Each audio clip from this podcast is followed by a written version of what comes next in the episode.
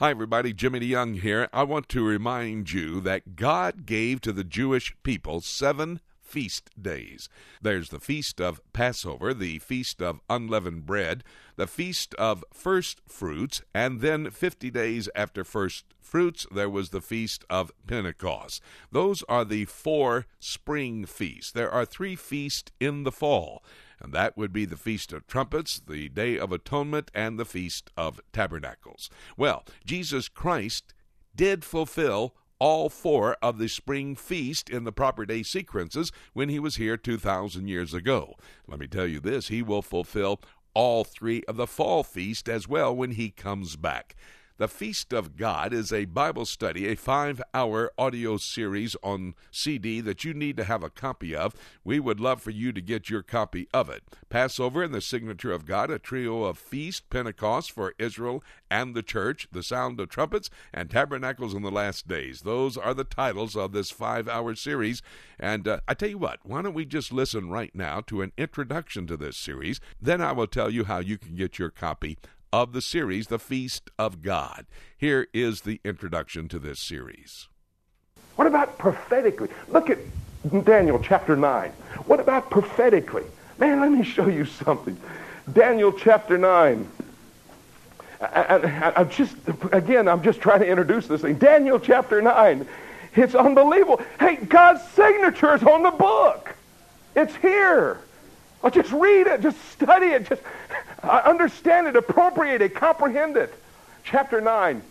Oh man, first of all, the Word of God prophetically works. Chapter 9, verse 2, Daniel has just come out of the Babylonian captivity. He's now moved unto the Medes and Persians. And he's having his quiet time. Here's a man that led the example. He started to read the Word of God. Daniel chapter 9, Verse 2, and in the first year of his reign, I, Daniel, Darius, under the Medes and Persians, oh, I don't even, I'm not even going to tell you that a hundred years before it ever happened, Isaiah the prophet looked down a card of time and saw Cyrus's name and put it down before the man was ever born. And gave him, hey, this, it was 120 years to be exact. Hey, this is the one that's going to bring the freedom.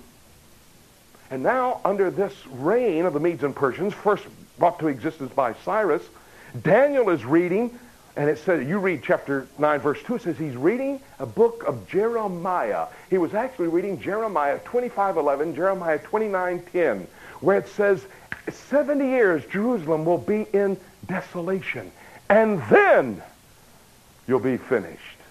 And here he is at that time, and he understands where he is in God's time. Prophetically, it is fulfilled. It was 70 years almost to the exact minute that they had been in desolation.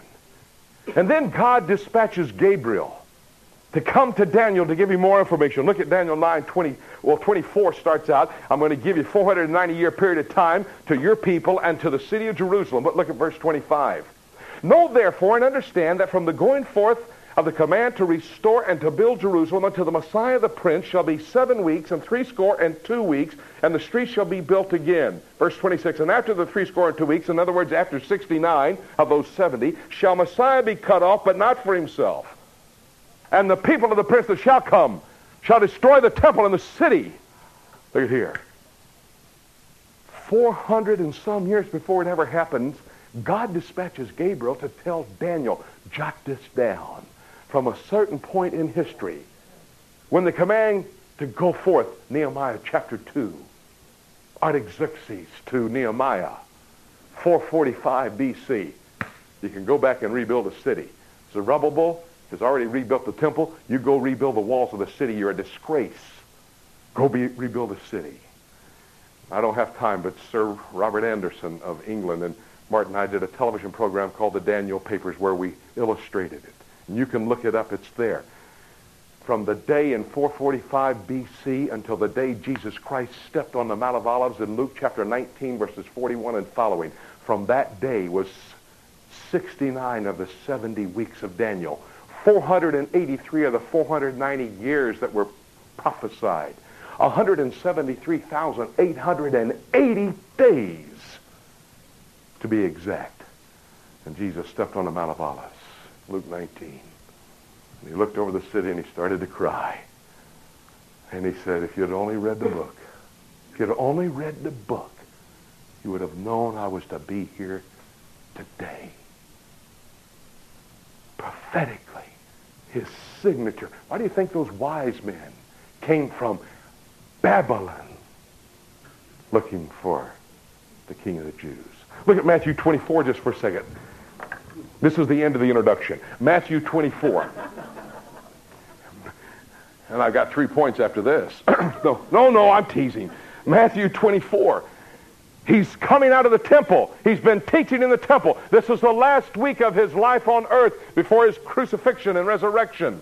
Verse 1, Matthew 24. And Jesus went out and departed from the temple, and his disciples came unto him to show him the buildings of the temple. And Jesus said unto them, See ye not all of these things? Verily I say unto you, there shall not be left here one stone upon another that shall not be thrown down. Oh, glory to God. He steps out of the temple. Now, he had said it in John chapter 2, but he was talking about the temple of his body. We'll look at it later. Here he steps out of the temple where he's been teaching. He says, You see this building? It's a magnificent building. It was 18 stories high, it was covered with gold. The rabbi said, If you've never seen Herod's temple, you've never seen a beautiful building. He steps out of the temple and he says, See this building? It's not going to be a stone upon a stone. That's kind of a ridiculous statement. That was 30 A.D. 70 A.D. on Tisha B'Av, the ninth day of the month of Av.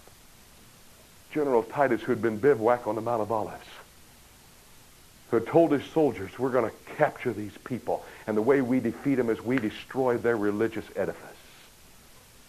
Okay, you men ready to go? There's a Kidron Valley in front of us.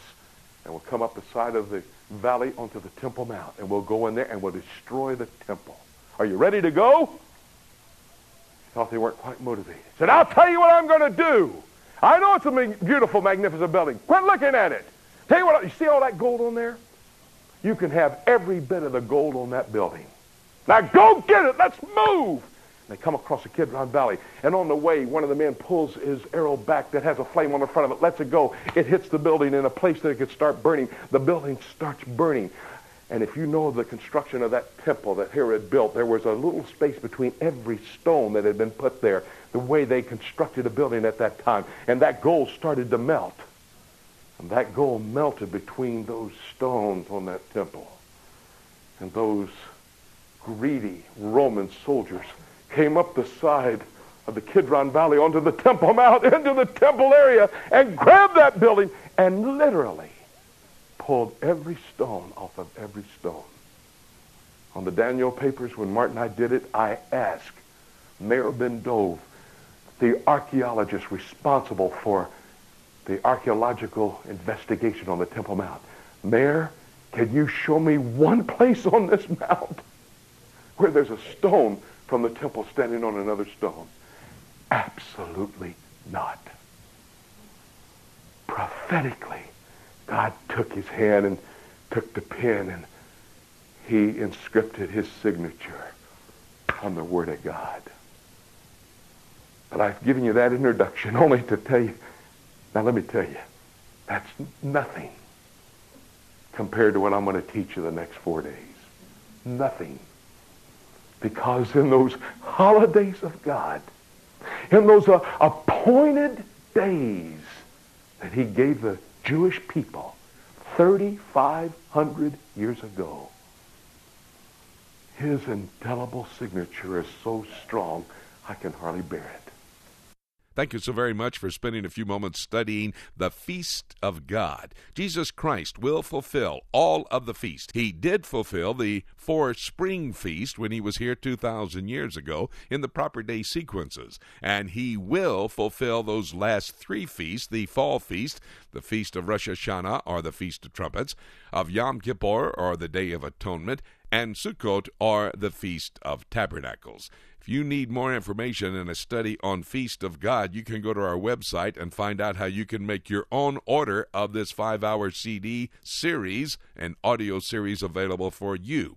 The website address, www.prophecytoday.com. Go to a shopping mall. They will tell you how to make your order. Or you can call our toll free number. We have friends standing by that would take your order. That toll free number is 877 674 3298. 877 674 3298. Call today or go to the website and order The Feast of God. Thank you so very much for joining us. I'm Jimmy DeYoung, and I want to remind you that everything we talk about in our Bible studies gives evidence of the soon return of Jesus Christ when he comes back to the earth and establishes his kingdom in the city of Jerusalem from the temple on the Temple Mount.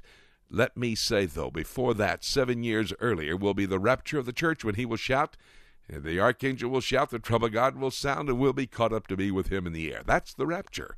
And the rapture could happen at any moment. Having said that, nothing left for me to say except let's keep looking up until.